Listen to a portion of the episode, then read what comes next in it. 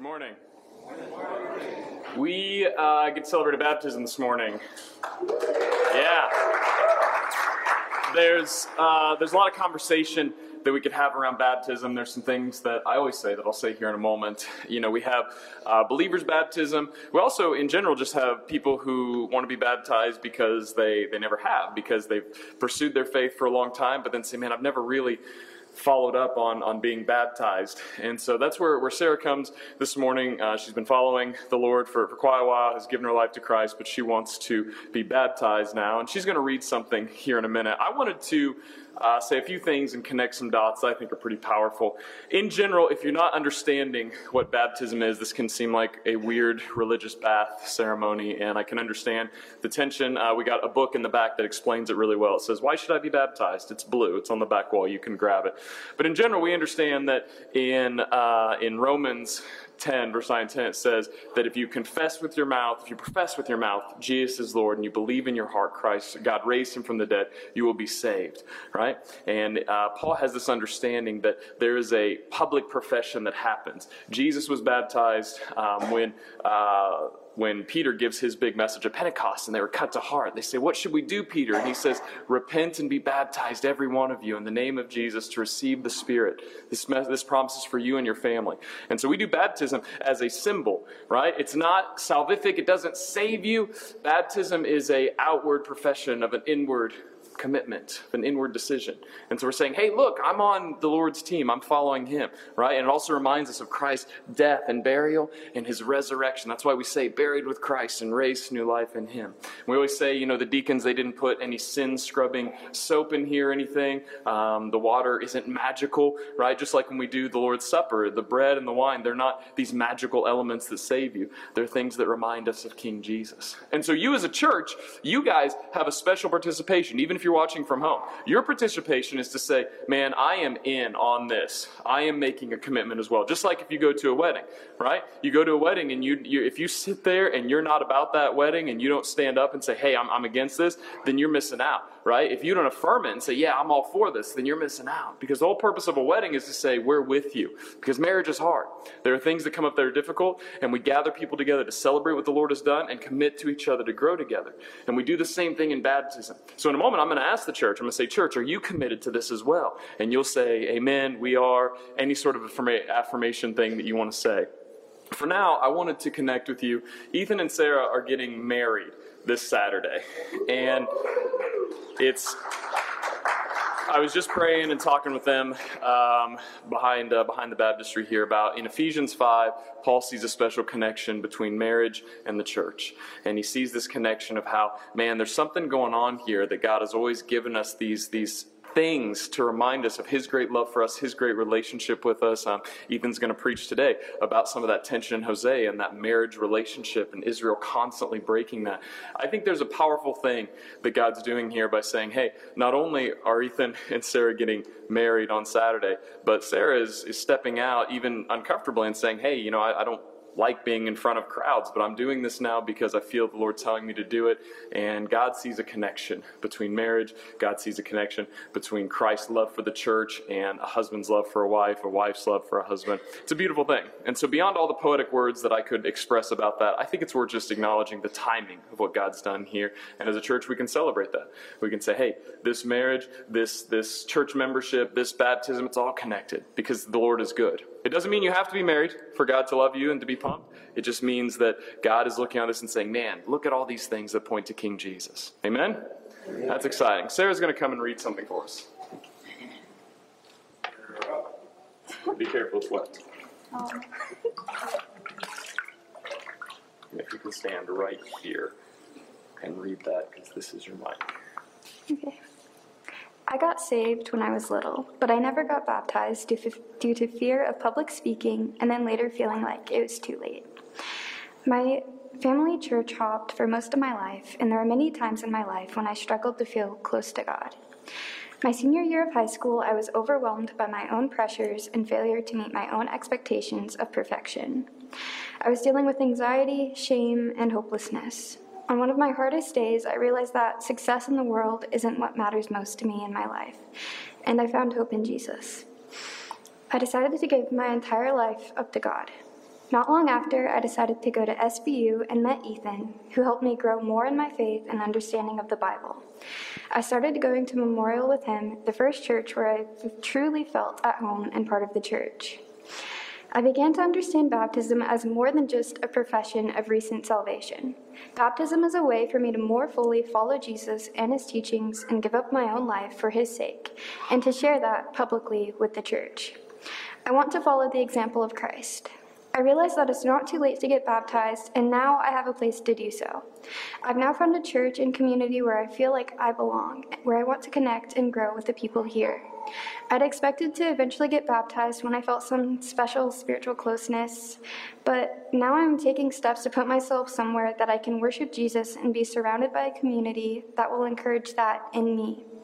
Memorial will not only help me be involved in a church, but to be part of the whole body of Christ wherever I go. Giving my life to Jesus reminds me what it means to love. My life is a gift from God that I want to use for Him. I hope to spend my life seeking God's wisdom in my life for my own growth. I'm starting to see now that it must be a decision that I make every day. Baptism will help me look back to a point in my life where I made a covenant with Him and to recall the love of Christ that I feel now. Mm.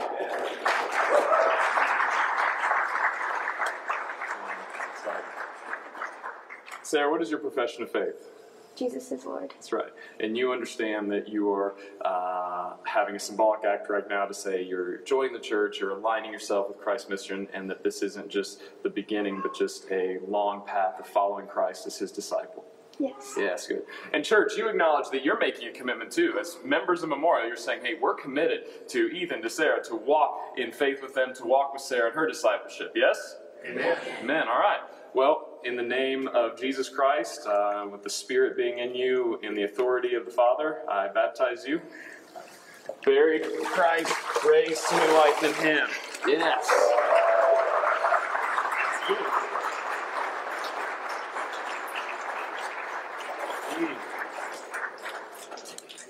So good. Let's pray.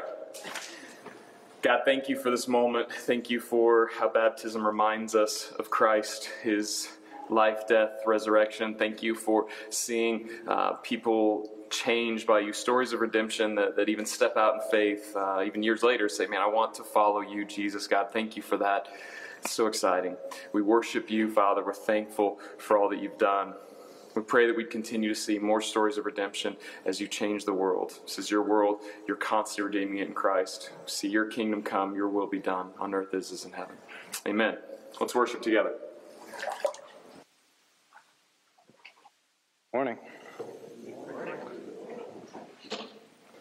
I'm Ethan. Um, I've been going to Memorial for a few years now. Uh, I'm serving as some kind of ministry intern uh, here. Uh, I have a year left at SBU. I'm studying ministry and philosophy. Um, and here I am. Um, you saw uh, Sarah get baptized, in case you just woke up. Um, I'm getting married to her on Saturday.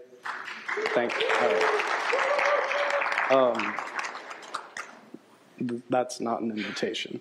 Um, yeah, we're we're the seats are filling, and um, we love you all.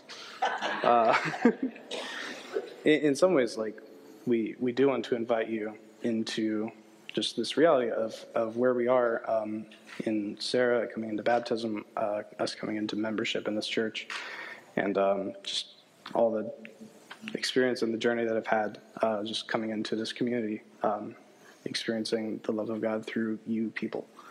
Um, so, thanks for that. Uh, all right. All right. Um, we're in the prophets today um, sort of in the prophets. We're also in the kings. Um, so a big thing about the prophets, uh, you can go ahead and turn to Isaiah. That might save us time. Uh, big thing about the prophets, uh, we say this uh, every week. We talk about the prophets. They're covenant watchdogs. I'm not going to bark. Um, but but they're looking after um, the covenant that God's people have with Him, and pointing out all the places that they fail. Um, and trying their best to draw attention to it and call us to come back, to return, to repent of these things, and to go back to God. Um, yeah. We're also still in the Kings, so we're going to talk about not only Hosea, but also some bits from Second Kings. Um, most relevant will be these two kings um, who are ruling the north and the south kingdom at the same time. They're named Hoshea and Hezekiah. So if you uh, get your nerd glasses on, um, Hoshea is almost the same as Hosea. Um, one's a king, one's a prophet, one's a book of the Bible, one's not. Um, so, yeah, I still haven't found Hosea yet. now, I have like all the verses that I was going to read printed out on this paper, but I still feel the need to turn the page to it. I'm going to give up on that. Um, so, we're um, also, if you just woke up, we're doing the Bible recap this year, uh, where we read, go through the whole Bible in a year and preach on it as the weeks go. Um, if you are like me and behind or very behind, um, it's not too late. We haven't even gotten to the New Testament yet. Um, there's these great like five minute videos on Bible Project that will be like, here's what this whole book of Isaiah is about. Uh, and you can just watch that and then jump into our schedule where we are. Um, so join us, please, if you haven't already. It is um, an important thing to read through the Bible because it's pretty much all that we talk about around here. Um, so get on the same page. Um, here's the big deal in Hosea. As we're going to see as we read through it, there's this um, these marriage pictures that get talked about a lot, um, these covenant watchdog things that get called out. We keep running away. We keep playing the harlot. We we had a a series in Judges that we did like a year or two ago. Um, that talked about this phrase, playing the harlot. It comes up a lot in Hosea. Um, I'm actually going to change the translation from uh, how it is in ESV. Um, but it's okay, it's the same word. The big deal for Hosea is we keep running away. We keep committing adultery, we keep cheating, running away, not doing what it is that we're called to do, what God redeemed us for, brought us out of Egypt, um, lifted us up, built us um, a nation of people set apart for God's purposes. And we're messing it up. We're not getting it right. And but also a big thing that you'll see in Hosea, but also all the prophets and all the whole scripture, is that God um, doesn't give up. And He's still chasing us down, still pursuing us, trying to bring us back in, wash us clean. There's a ton of beautiful pictures of, of that story throughout Scripture. Hosea is a really good one. Um, so I'll just start reading Hosea, uh, chapter 1, verse 1 through 9. The word of the Lord that came to Hosea, the son of Beeri, in the days of Uzziah, Jotham, Ahaz, and Hezekiah, kings of Judah, and in the days of Jeroboam, son of Joash, king of Israel, when the Lord first spoke through Hosea, the Lord said to Hosea, Go take your wife. Take yourself a wife of harlotry, and have children of harlotry. For the land commits great harlotry by forsaking the Lord. So he went and took Gomer, the daughter of Diblaim. She conceived him and bore him a son. I'm going to go grab water. That's right over there. This is not going to work. Coughing and all this jazz. Um, so, the first son is named Jezreel. The Lord said to him, Call his name Jezreel, for in a little while I will punish the house of Jehu for the blood of Jezreel. Um, I will put an end to the kingdom of the house of Israel, and on that day I will break the bow of Israel in the valley of Jezreel. She conceived again and bore a daughter. The Lord said to him, Call her name No Mercy. Uh, some translations might say Lo Ruchama. That's the Hebrew for it. Um, for I will know For I will no more have mercy on the house of Israel, to forgive them at all. But I will have mercy on the house of Judah. Then they have a, another son named No Mercy. Uh, there's just these terrible names for children. Um, and he marries a woman who is running off and doing all these terrible things, and God is commanding him to do these things. Um, this is a really bad thing to preach on when I'm about to get married, but it's okay. Um, this is not, uh, I'm not Hosea. Uh, so, yeah, right. Um, Hosea marries um, an adulterous woman, names his kids terrible things. Um, so let's talk about what um, evil is he calling out. He, uh, Hosea is a prophet to the northern kingdom, uh, northern Israel, and what's important about the northern kingdom, Israel, is that all of their kings have been bad. Like, if we have charts that we have thought about putting up sometimes that just like color code each king and like, did he do good in the eyes of the Lord? Did he do ra in the eyes of the Lord? Was he kind of a mix of both? All the kings in the north were ra, not good. Samaria, um, we heard the story of the Good Samaritan. To um, the Israelites in this time, there were no good Samaritans because part of what makes the northern kingdom so bad is they were worshiping other gods at the same time as God. They weren't just turning away from God, they were saying, we can do both and. They were also marrying from all different nations. And so in Jesus' time, Samaritans were half breeds, um, idol worshippers, betrayers of God. They're, um, turning the page. Not going to lose my cough drop. Hoshea, um, who we mentioned earlier, is the last king of the north, uh, right before the northern kingdom falls. He was described in 2 Kings chapter 17 as he did what was evil in the sight of the Lord, but he was also not as bad as his fathers before him, which is probably important. I don't know what to do with that. But the northern king, Hoshea, was less bad. In um, chapter 17, the king of Assyria comes up, and we have a, there it is. Against him came up Shalmaneser, the king of Assyria, and Hoshea became his vassal, paid him tribute, uh, protection money, or something like that. But the king of Assyria found treachery in Hoshea, for he had sent messengers to So, the king of Egypt, and offered no tribute to the king of Assyria, as he had done year by year. Therefore, the king of Assyria shut him up and bound him in prison.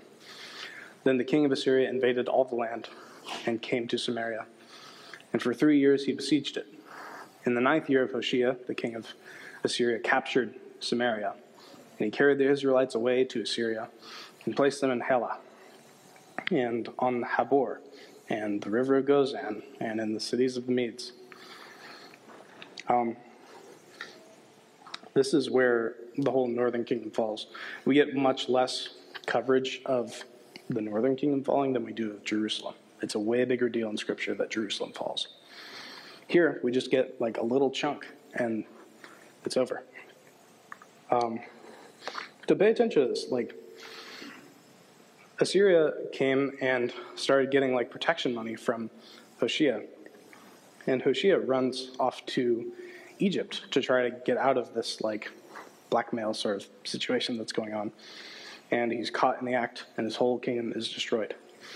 Um, what is Hoshea not doing? What should he have been doing based on what we understand of Scripture? I'm just going to throw that to you. These cough drops are helping so much. Thank you, Kathy.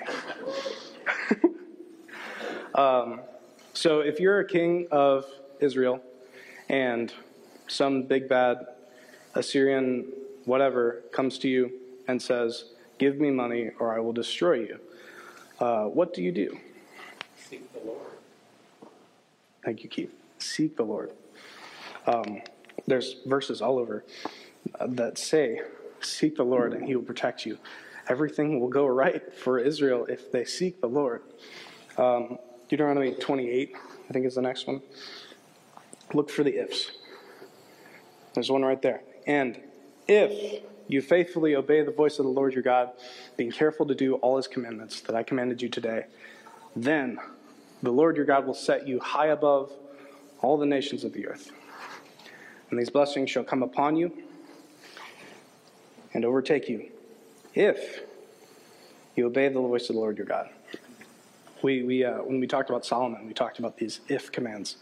For the kings, especially, if, if, if you follow, only if. These are, these are words from Moses, way back before the kingdom was even set up. We see God setting up this holy nation of people that follow him and are protected by him, are given blessing by him. But, as we see with these ifs, it wasn't with a guarantee of success. It was only if, if, if. Actually, um, if you've been reading along with us, you're going to start to see that God is actually kind of expecting Israel to fail. Uh, they're expecting that they won't be faithful, they won't obey all the commands. They're going to fail. Um, and actually, as we get to the words of Jesus here in a few months, we're going to see that's kind of the whole point is that we can't get it right on our own. We cannot um, be faithful to what God is asking of us of our own strength. Um, that's the whole point. In uh, 1 Kings 8:25, these are the words of Solomon. He says, "Now for O Lord God of Israel, keep for your servant David, my father, what you have promised him, saying, You shall not lack a man to sit before me on the throne of Israel, if only your sons pay close attention to their way, to walk before me as you have walked before me. Um, same deal. Obey, worship, keep the commands. That is the only way forward uh, for Israel. And they don't. These are words from Solomon, as we said, who we had a big sermon about. We know all about how he started off so well. This wonderful king, wiser than all the other wise men, had more gold than he knew what to do with. It all goes down because he does not obey. We're, um, we're getting there. Then, um, after Hoshea does not turn to the Lord, who does he turn to? Egypt. Keith, you're my superstar. This is great. I, I appreciate it really because like I need this back and forth. It's good. Um, he turns to Egypt. Man, that's the worst. Um, because what did God say about Egypt in Deuteronomy 17? Only he must not acquire many horses for himself, or cause the people to return to Egypt in order to acquire many horses. Uh, Solomon broke this big time. Um, since the Lord has said to you, You shall never return that way again. Last place you want to be is Egypt if you're an Israelite. And there he is, not turning to God, saying, I need your protection. I will keep your commandments because you're all I got. He says, Egypt wasn't so bad. Come on, this is familiar. I wish I had a chalkboard. Um, got moved for something. It's probably better that I don't draw.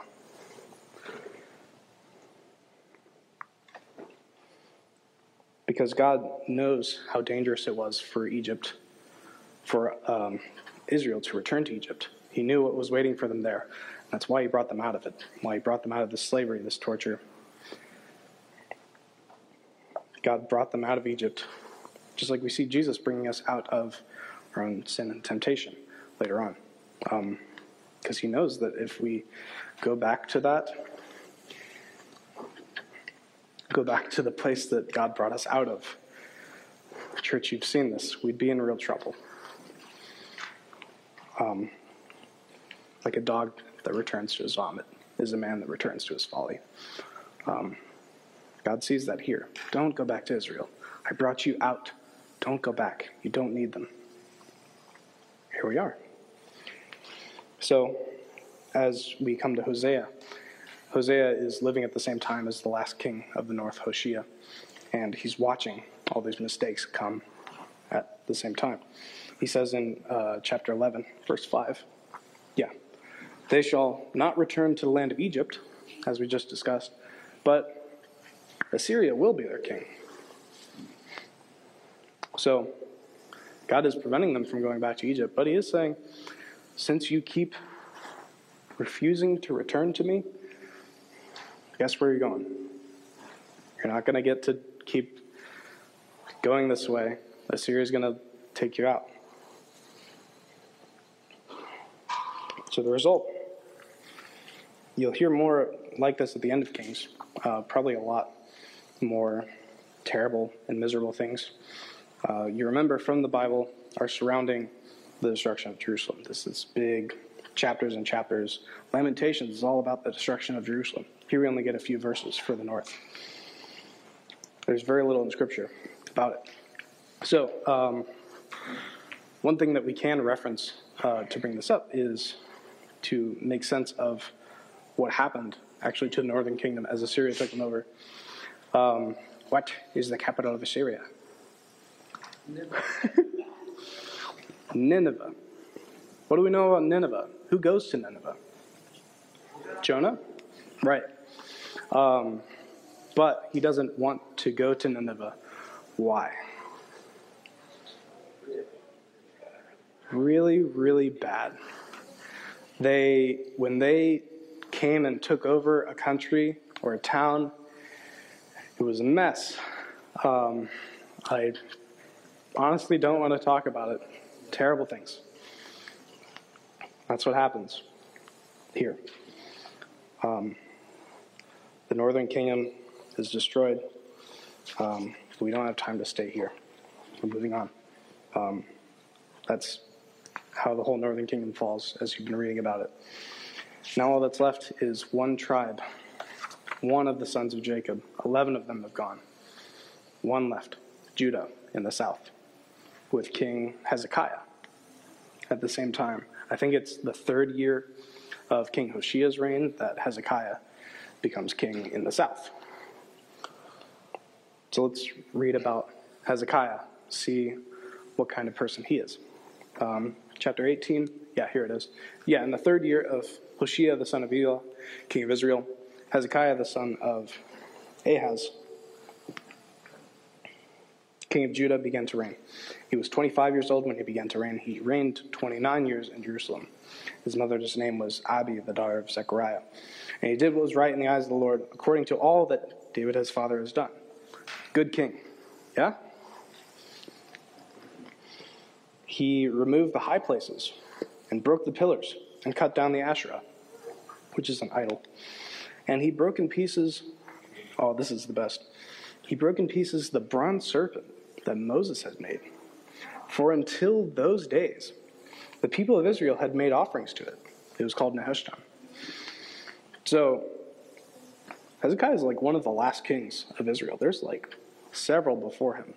None of them picked up on this. There's a bronze serpent that, from Moses that people have been worshiping this whole time, apparently. And he finally gets it. So here it is. He trusted the Lord, the God of Israel. So there was none like him among all the kings of Judah after him, nor among those who were before him. Think of Solomon, how great he was. All this gold, all these wonderful things. David. Now Hezekiah, it says, he is better than those before him, he is better than those after him. This is the best king ever, apparently. Now, there's like 10 times probably that kings will say, This is the best king ever. There were none like him before him, none after him. Here it is again for Hezekiah.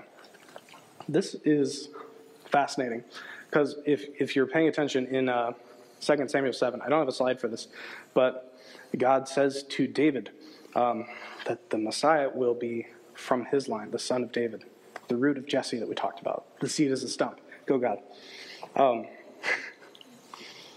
the, the Messiah will be one of the sons of David, and sons of David are, are understood to be kings.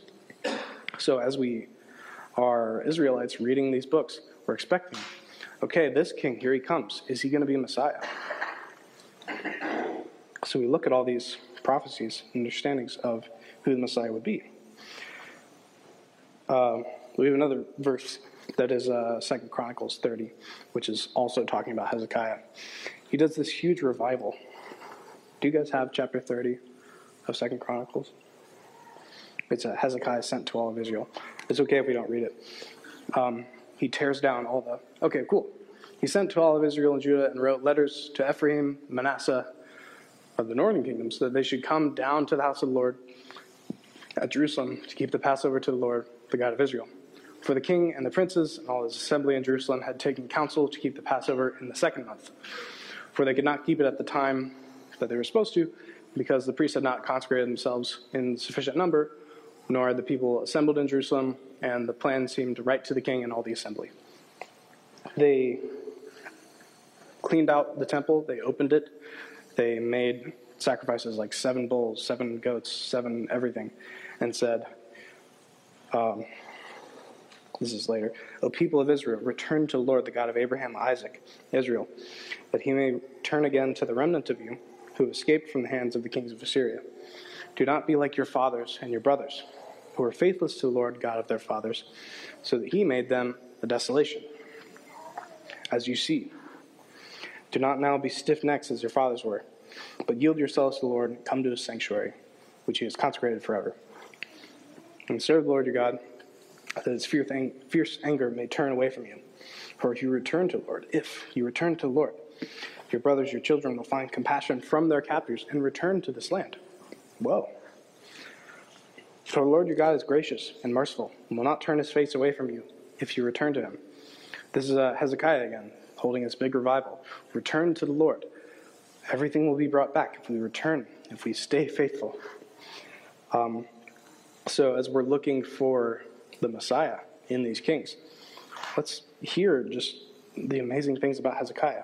He's the son of David, he's leading the faithful remaining Israelites to a revival, to worship God again. There are none like him before or after. And as Moses says, there is one greater than me coming. He's destroying the snake that was left over from Moses. Also, he's destroying the snake. The snake crusher. I mean, this is Genesis 3, the proto-evangelion, the, um, the gospel at the beginning. The seed of woman will crush the snake. Here's Hezekiah destroying the snake. Come on. He's supposed to look really nice here these story structures should also remind us of all the other kings who failed, like Solomon. Um, David, Goliath is described in a lot of weird, snaky ways. We don't have time to get into that. Um, there's cool scenes in uh, chapter 19 that we just don't have time for, um, where Hezekiah stands up to Assyria and he says, like the some general from Assyria comes up and says, "Your God's not real. Um, we just destroyed the northern kingdom. Bow down to us. Come on, we're going to destroy you. And Hezekiah orders everyone just not to respond. And then he prays to God, and God says, No, I will protect you. Um, jumping up to chapter 20 um, in 2 Kings. After he's been fighting off Assyria for some time, in those days, Hezekiah became sick and was at the point of death. Oh. What is that? Yeah, 1 through 6. Am I wrong? Okay, I'll just read it to you. In those days, Hezekiah became sick and was at the point of death. Isaiah the prophet, the son of Amos, came and said to him, Thus says the Lord Set your house in order, for you shall die. You shall not recover from this sickness. Hezekiah turned his face to the wall, prayed to the Lord, saying, Now, O Lord, Please remember how I have walked before you in faithfulness and with a whole heart, and have done what is good in your sight. And Hezekiah wept bitterly. And before Isaiah had gone out from the middle court, he turns around. The word of the Lord came to him Turn back and say to Hezekiah, the leader of my people, Thus says the Lord God, the Lord of David your father, I have heard your prayer. I have seen your tears. Behold, I will heal you. On the third day, you shall go up to the house of the Lord, and I will add 15 years to your life. I will deliver you uh, and this city out of the hand of the king of Assyria. I will defend the city for my sake and for my servant David's sake. This, there's this story of, he says, How will I know that I've been healed? And the shadow of the sun like moves backwards. And he sees he has a little bit more time left. He says, You have 15 more years. I just almost spilled my water. Um, it's not important. You have a little bit more time because he says, I've been good. I've been following you. Don't let me die. Um, but he does still have only 15 years left. So, also, we see this happening for Judah. Just as the northern kingdom fell with Assyria, we know there's not much time left. There's been bad kings, they've been worshiping other gods. It's to go downhill because they're not fulfilling that if. So then, um, right after this story happens, the, some people from Babylon come. We haven't heard about Babylon yet. Um, it was Assyria was the big deal. Here's Babylon, and they come in and they say, "We heard you were sick. Here's some gifts." And Hezekiah says, "Thank you. I'm going to show you around." And he showed them everything he owned, every gold, every silver, every every valuable thing. He shows them around, and then Isaiah comes in and he's, "What did you do? Why did you show them everything?" Um, Isaiah says this to Hezekiah Behold, the days are coming when all that is in your house that you just showed them, um, that which your fathers have stored up to this day, shall be carried to Babylon. Nothing shall be left, says the Lord. And some of your own sons, who will come from you, whom you will father, shall be taken away. They shall be eunuchs in the palace of the king of Babylon. Um, and here's what Hezekiah says in response The word of the Lord that you've spoken is good. It's good. For he thought, why not? If there will be peace and security in my days, I'm okay. I'm not going to die. The Lord healed me. Hezekiah just is, is covering his own butt. So much for the good king that we heard about. This is the last we hear of Hezekiah then it, the, the chapter goes on like, these are all the works of Hezekiah. Go read Chronicles to see more details. But this is the end. And then there's another king, and all this keeps going. We keep running away. God keeps chasing us. Um, it gets better. Um, we're going to go back to Hosea and see what he has to say about all this, this cycle, running away. God's chasing us in chapter 2, um, Hosea 2 14 through 17. Yeah. Therefore, behold, I will allure her. He's, he has this adulterous wife that he's dealing with, and he sees God doing the same thing with us. Therefore, I will allure her. I will bring her into the wilderness and speak tenderly to her. There I will give her her vineyards and make the valley of Achor a door of hope. There she shall answer as in the days of her youth as at the time when she came out of the land of Egypt. And in that day, declares the Lord, you will call me Ish. We talked about this um, a long time ago. You will no longer call me Baal. Um, you will call me husband and no longer Lord. You call me man and no longer God. Um, man. Uh, for I will remove the names of the Baals from her mouth, and they shall be remembered no more. In uh, chapter 11, much later on. It says, uh, When Israel was a child, I loved him, and out of Egypt I called my son. Remember that? Yet it was I, in verse 3, yet it was I who taught Ephraim to walk. I took them up by their arms. Ephraim is one of the tribes in the northern kingdom.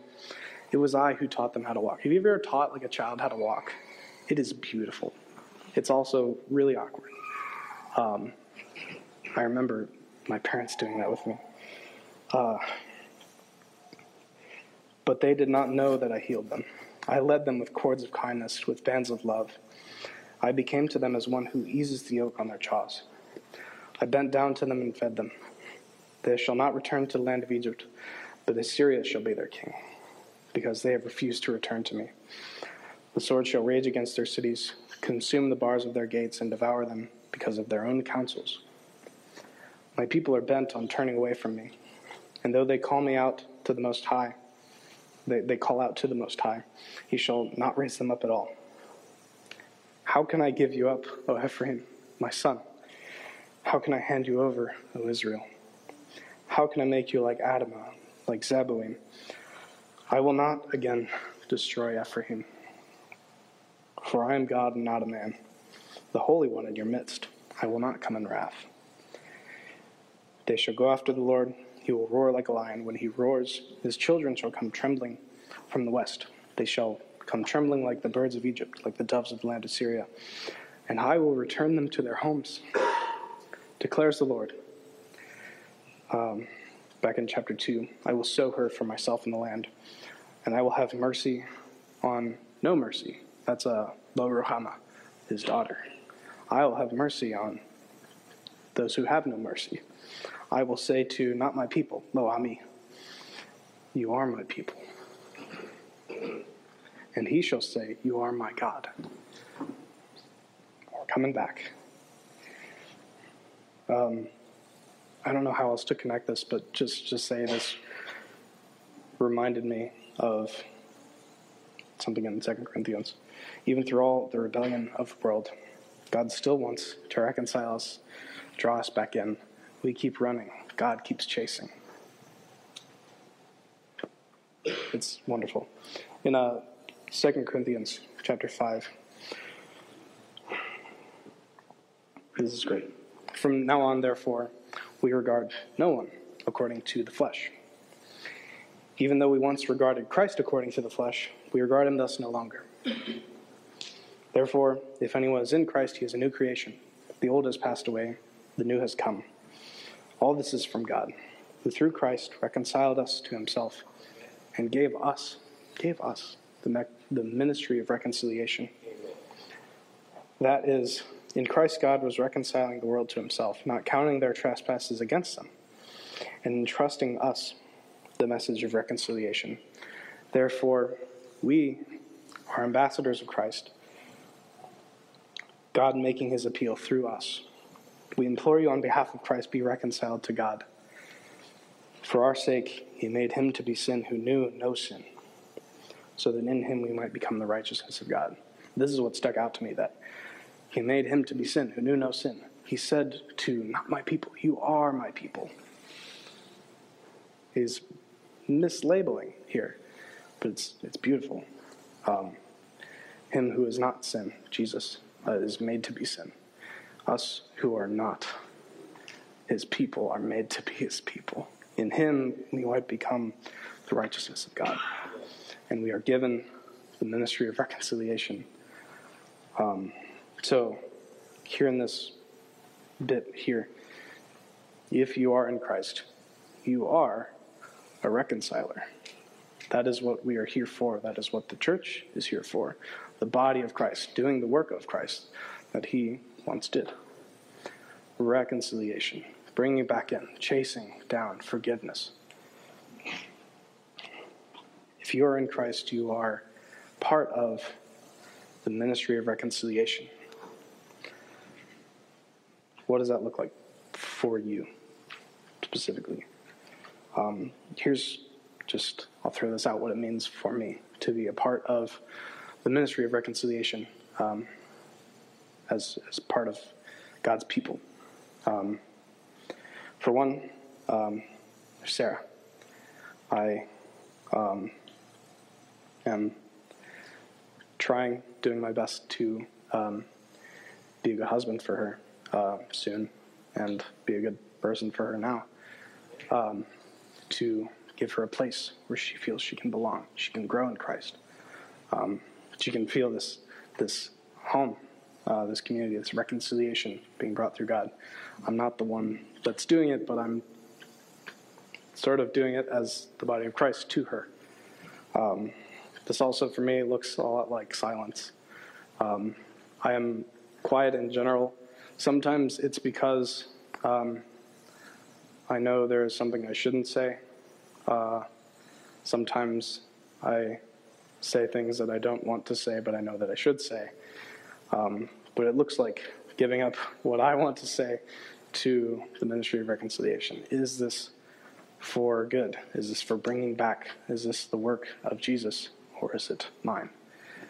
Um, this looks like serving the church for me. Um, studying um, things in the Bible, these connections, teaching about them uh, to whoever's willing to listen to me, um, finding these connections and working out my salvation with fear and trembling. And there's a lot of fear and trembling. Um,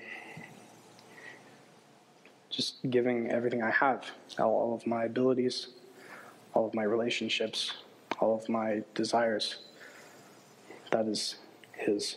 It is for the ministry of reconciliation because I have been reconciled. This uh, forgive as you have been forgiven.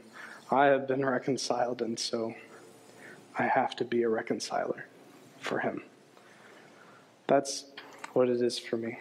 Um, here's what it could look like for you. Uh, if you're a parent, the ministry of reconciliation is vital um, for how we relate to our children.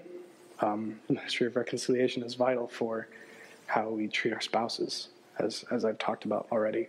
Um, how you work, everything, everything you do. How you read the Bible, how you sit here in the chairs. It is the, the ministry of reconciliation. If it's not, then find more ways for it to be because you have been reconciled. Be reconcilers for Christ. Let's pray.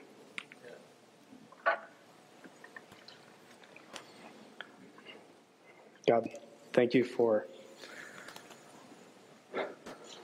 everything you've given us, everything you've given me, the reconciliation that you have brought um, to me that I do not deserve. I thank you for this church, this community, um, these people, and for sending your word for us so that we can come to know you more. I thank you for Sarah, for her baptism, and um, for all that she's been to me.